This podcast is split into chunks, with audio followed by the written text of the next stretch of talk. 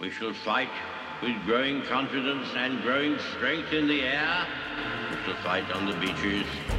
We shall fight on the landing grounds. We shall fight in the fields and in the streets. We shall never surrender until in God's good time, the new world with all its power and might steps forth to the rescue and the liberation of people. In times of universal deceit, truth is the only rebellion left. On today's show, I'm going to talk about the gifts of the Holy Spirit, the Asbury revival, and the shaming of those apologists who seem to be using a gift that the Holy Spirit Himself provides. I'm Dr. Everett Piper, and this is The Rebellion.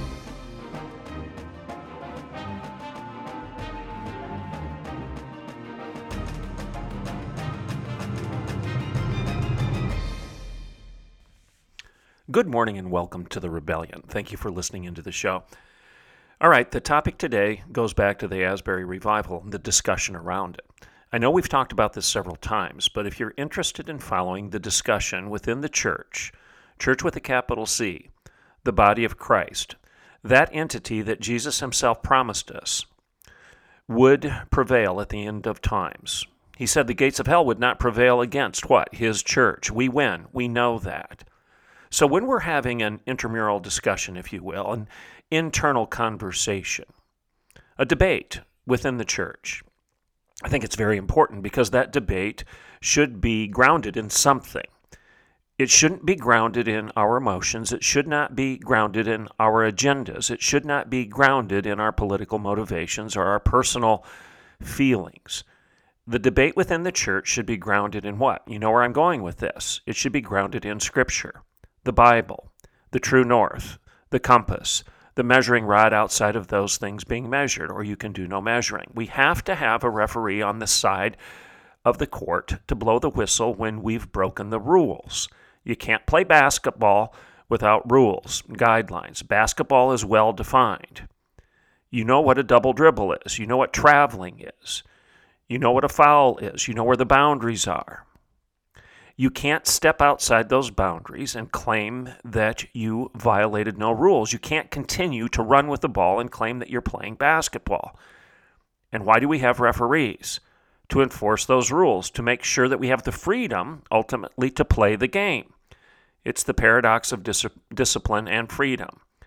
You have no freedom to participate in the game if you don't understand the rules and live within them. I've used this analogy before. Athletes understand what I'm saying. You have to discipline yourself to the rules the, of the game, to paying attention to the coach, to understanding the game plan. You have to discipline your body so that it is ready to play the game. You have to practice, practice, and practice because we know that practice makes perfect. And only after we acknowledge these things are we ever free to be an athlete, whether it be a basketball player, a soccer player, football, baseball, or whatnot. You understand this if you've been a participant in sport at any level. You have no freedom to play the game if you don't understand the rules and live within them. Again, the paradox of liberty and law, the paradox of fences and freedom. When you understand the fences, you can run robustly within the pasture. Okay? But if you tear down the fences, if the owner loves you, his cows or whatever animal we're talking about, his horses or even his dogs, if you tear down the fences, if there are no boundaries, if the owner of the animal cares about the horse, the cow, the dog, the owner will figure out a different way to confine the animal because he knows that it will run out into the road and get killed because there's no longer a boundary to stop it from doing so. So that's when you get less freedom. The animal is put on a leash, a lead, a chain, put in a cage, confined more tightly because the animal refused to honor the boundaries, or something else stole into the pasture and tore down the fences. If you're a musician, you understand the exact same thing. If you don't understand the rules of music, rhyme, rhythm, cadence, if, if you don't understand the rules of harmony, then you can't play a concerto the stuff coming out of your instrument or out of your mouth will be chaos. It won't be a chorus. It won't be a concerto. It won't sound good. So you lose the freedom to perform music if you don't under the, understand and honor the rules of music. So today's show is on this issue of the Asbury revival and the pursuit of truth. At Oklahoma Wesleyan, we had four cornerstones my entire time there. They were the primacy of Jesus Christ, that Jesus is the Son of God. He's the Alpha and the Omega, the beginning and the end, the King of Kings, the Lord of Lords, the Lion of Judah, the Lamb of God. He's the great I am. He's the way, the truth, and the life. No man comes unto the Father but by him. He is the judge at the end of days that will judge the quick and the dead. This is the second person of the triune God, Jesus Christ. This, this is a well defined concept of Christianity. If you don't understand what I just said, you can't embrace the faith. You can't claim to be a Christian if you don't acknowledge the primacy of Jesus Christ. The second point in our mission statement at Oklahoma Wesleyan University was the priority of Scripture. The primacy of Jesus Christ, the priority of Scripture. Jesus is the Son of God, and the Bible is the Word of God. The Bible is inerrant, infallible, authoritative, and true. It is our compass. It is our true north. It is the measuring rod, infallible, inerrant. The measuring rod, outside of all things being measured. It's the ultimate scale in the debate. It's the referee on the sidelines, blowing the whistle when we're out of bounds. So, the primacy of Christ and the priority of Scripture. The third component was the pursuit of truth. Truth is, a revelation of God. Truth is objective, it's not subjective. Truth is out there for you to find more of it. It's not there for you to construct. The facts don't care about your feelings, and I didn't give degrees and opinions. You pursue truth. It's real, it's attainable. You may not understand all of it, but you can understand more of it. That's the point of an education in the first place. Primacy of Christ, priority of Scripture, pursuit of truth, and finally, the fourth component was the practice of wisdom, holiness, sanctification, obedience. Once you understand who Jesus is, the primacy of Christ, once you go to true north, Scripture, the priority of Scripture, scripture the Bible, true north, your compass, primacy of Christ, priority of Scripture, you pursue truth within that grid, within that reality, because it's a standard that you can be held to. It is the true fence of freedom. And then finally, you do something about it. You practice what you preach. You have integrity. You obey. You play the instrument. You perform in the game. And that's the ultimate freedom because you're doing something that makes sense. You are in harmony when you pursue holiness. That was the mission of Oklahoma Wesleyan while I was there. And ironically, it seems to me that anybody asking a question within that grid right now about the Asbury revival is somehow pigeonholed into being a naysayer, a wet blanket, quenching the Holy Spirit. And I'm going to use Alisa Childers as well as Natasha Crain again as examples. And how the Christian community is responding to them right now. Not everybody, but enough that it's noteworthy. They've they've noticed it. They're uncomfortable with the response they're getting, and they should be, because it seems that people within the body of Christ are actually disparaging a couple sisters in Christ for exercising and using the very gifts that the Holy Spirit Himself has given them. Let's take a break, and when I get back, I'll explain it further. I'm Dr. Everett Piper, and this is The Rebellion. I'll be right back in a couple minutes. In 1978, George and Kate Tedford set out to protect Oklahoma businesses better. Today, their son and our CEO, Mark Tedford, is excited to carry on his family's legacy. Professional liability, compliance, property, workers' comp, health, and life. Tedford Insurance's dedicated team gives you access to the nation's largest insurance providers, negotiates the best rates, and protects their own legacy like no one else. Call 918 299 2345 or tedfordinsurance.com. The Patriot Auto Group, locally owned and operated.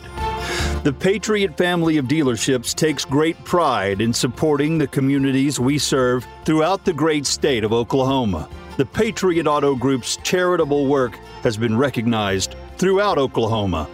Whether it's visiting one of our local dealerships or simply shopping and buying online with our doorstep delivery, the Patriot Auto Group takes the stress out of buying a new or used vehicle. And every purchase comes with our exclusive peace of mind Patriot Pledge.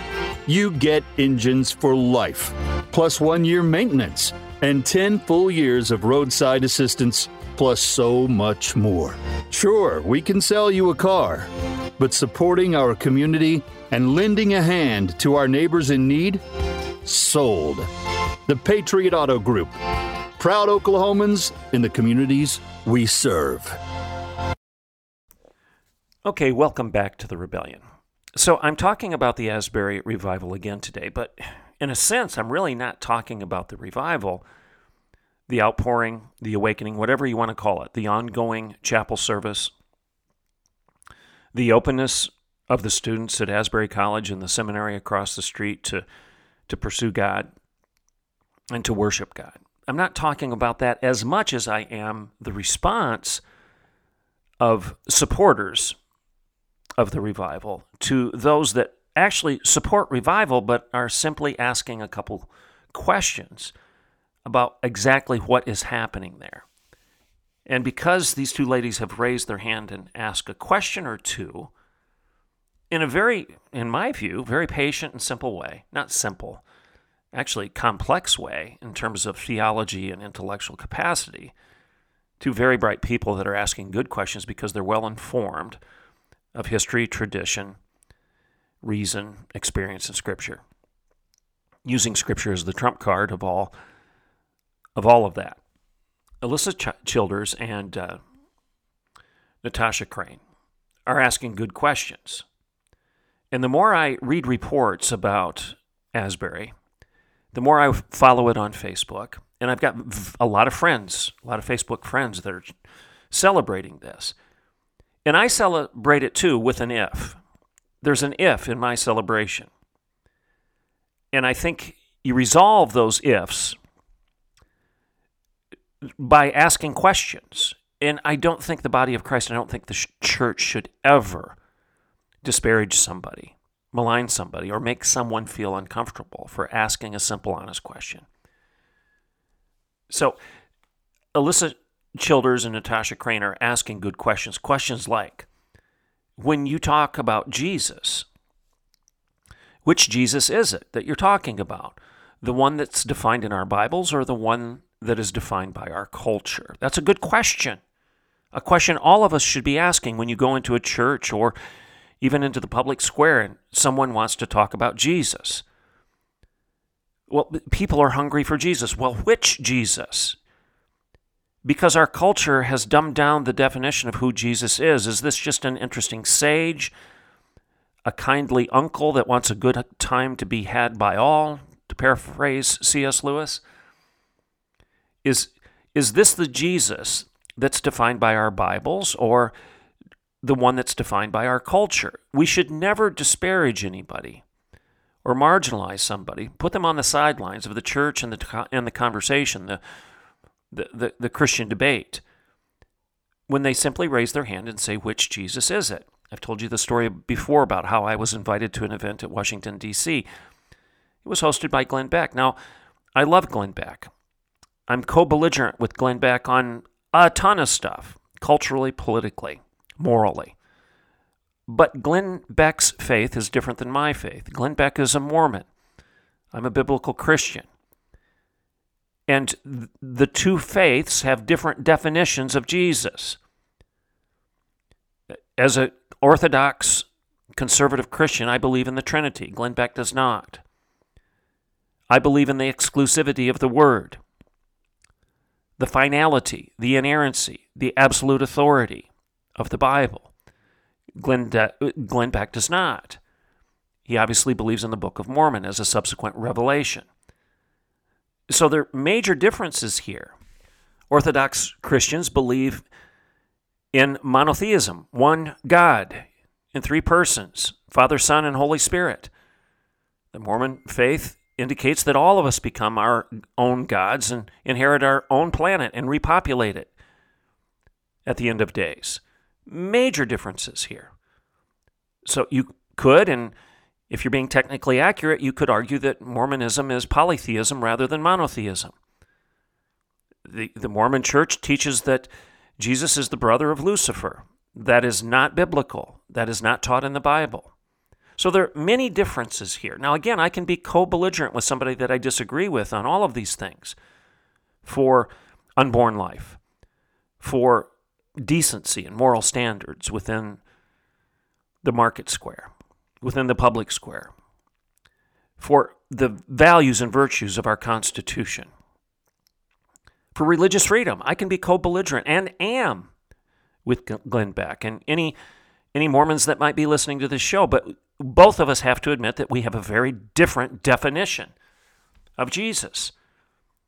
So when you when you when you talk to me of Jesus, I want to know which one it is that you're talking about. Is it the one defined in our Bibles or by our culture? Is it the one defined by Mormons and Muslims or is it the one defined by Orthodox Christianity? There's a very different Jesus that we're talking about here and in our culture today. In our cultural zeitgeist, to use a word that Alisa Childers has used in confronting or talking about this stuff, an appropriate word, we have to ask which Jesus is it that you are talking about. I want to know. Just to say students are hungry for Jesus, it sounds great, but which one? Because our culture is very confused over the definition of who Jesus is. You don't get to make it up, in my view. In Orthodox Christianity's view, you don't get to make up your own definition of Jesus. Your feelings don't matter, the facts do.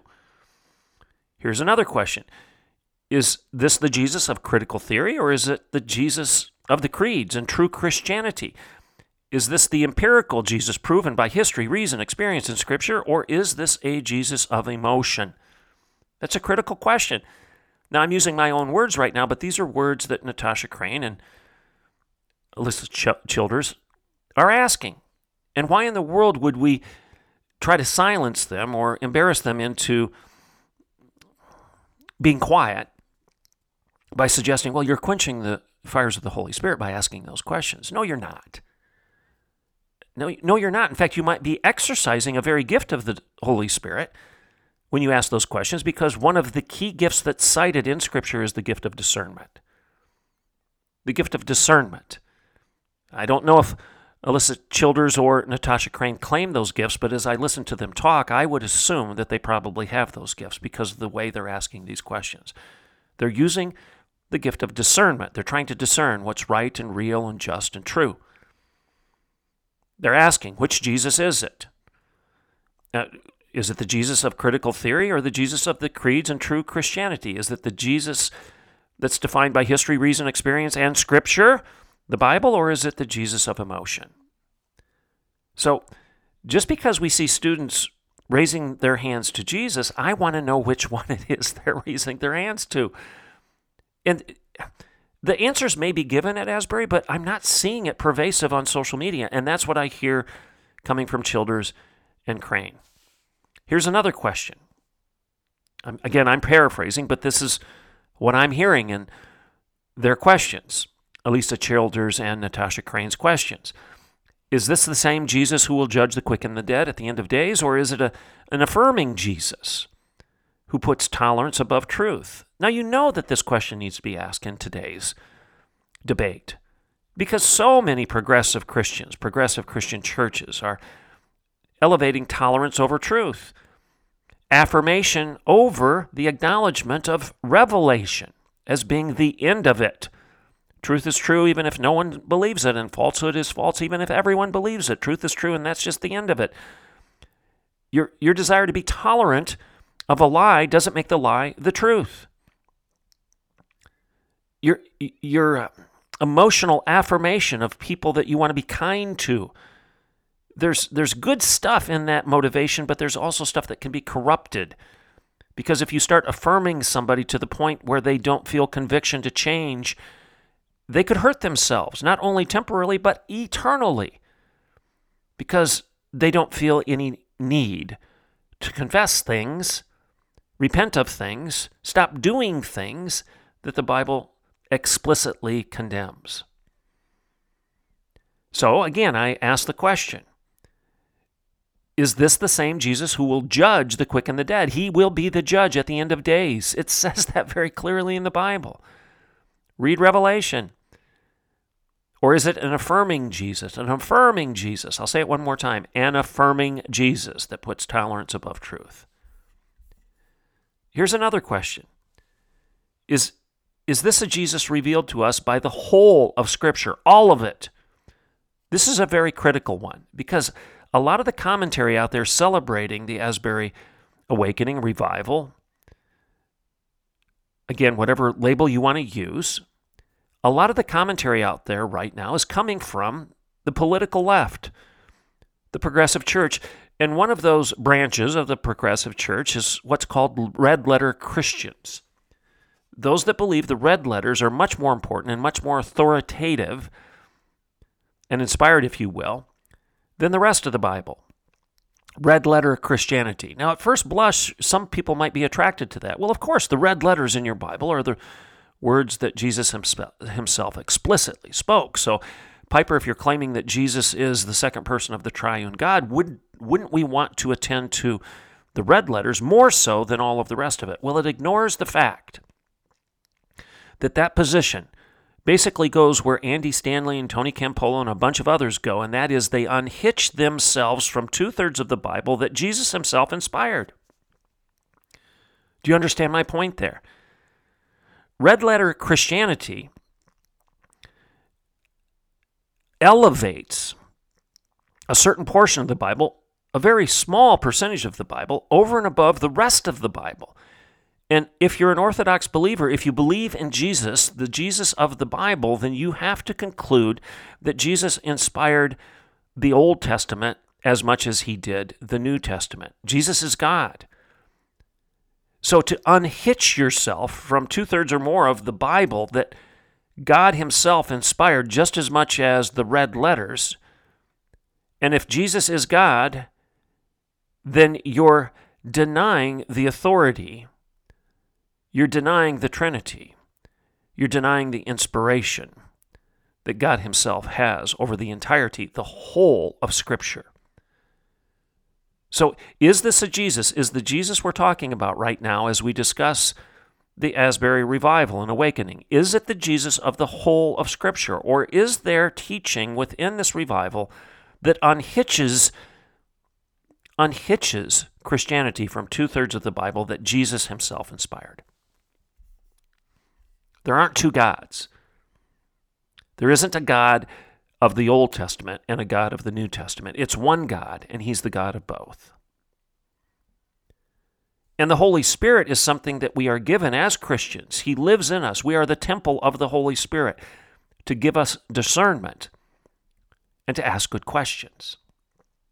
We shouldn't shame or make people feel uncomfortable or attacked by pejorative statements. Well, be careful to not quench the Holy Spirit, or there seems to be a lot of fear in your questions. I've had both of these things thrown at me on Facebook from people that I respect and agree with on a lot of things, but that's the wrong way to respond, in my view. Here's another question Is this Jesus one that those of other faiths could celebrate? Faiths such as Mormons or Muslims or Baha'i or Buddhists. Is the Jesus we're talking about right now one that these other faiths could celebrate? Or is this an Orthodox Jesus who clearly said that he is the great I am? That's a claim that he is the eternal God, by the way. When he said, I am, he was identifying himself as God. He's the great I am. He's the only way, the only truth, and the only life. And no one, no one, no one comes to the Father but by him. The exclusivity of the Christian faith. The Christian faith is exclusively true. So, is this Jesus one that other faiths could embrace? Hindus, heterodox, orthodox, eh, it doesn't matter we can all rally around the Jesus flagpole? Or is this the great I am, the only way, the only truth, and the only life? That's a very important question.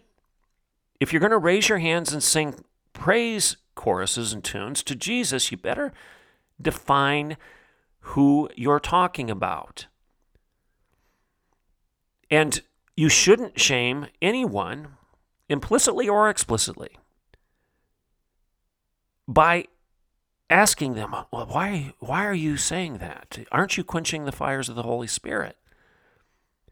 The gifts of the Holy Spirit include several things. I won't cite them all teaching and prophecy, but they also include the gifts of the Holy Spirit include discernment.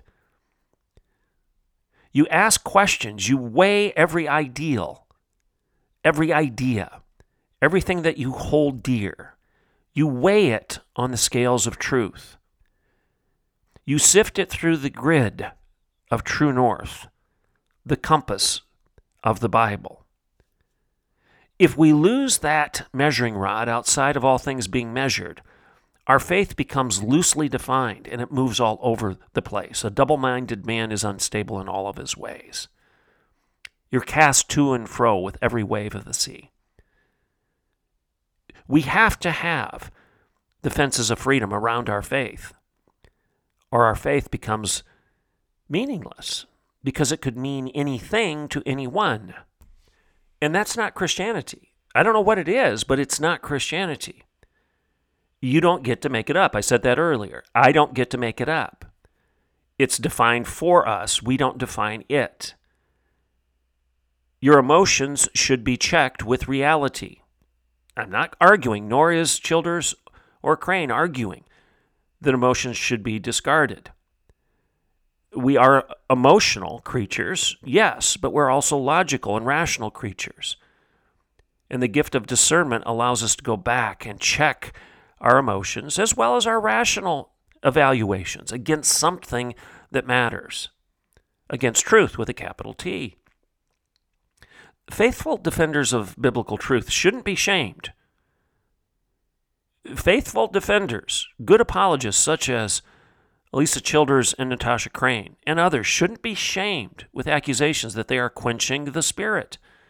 That's the ultimate appeal to authority. That's the ultimate fallacy. It shuts down the b- debate within the church faster than anything else because who among us wants to be accused of quenching the Holy Spirit? It's very dangerous for the church to start throwing around those accusations. Well, I, I sense a lot of fear. I, I smell a lot of fear in these questions. It seems that people aren't willing to just go with the Spirit. That's one accusation that I saw on Facebook. I've seen people accuse Alisa Childers of being um, a wet blanket on this discussion. And that implies what does a wet blanket do? The, the analogy there is that you throw a wet blanket on a fire. That's one of the ways you put it out. I, I just don't think that's the right response. The right response is to go to the Bible and use it to evaluate what's going on. So, again, faithful defenders of biblical truth shouldn't be shamed with accusations that they are quenching the Spirit, especially when they're using the gift of discernment that the Spirit Himself gives. You hear me on that? I'm going to say it one more time. Faithful defenders of biblical truth should never be shamed or silenced with accusations that they are quenching the Spirit, especially when they are using the gift of discernment that the Spirit Himself gives. Use the Bible as your ultimate measuring rod, not emotions, not the existential, not the heartwarming experience. Use the Bible to evaluate what's right and just and real and true, and don't silence those folks like Alisa Childers and Natasha Crain who are just asking questions that guide us in that direction. I'm Dr. Everett Piper, and this is The Rebellion.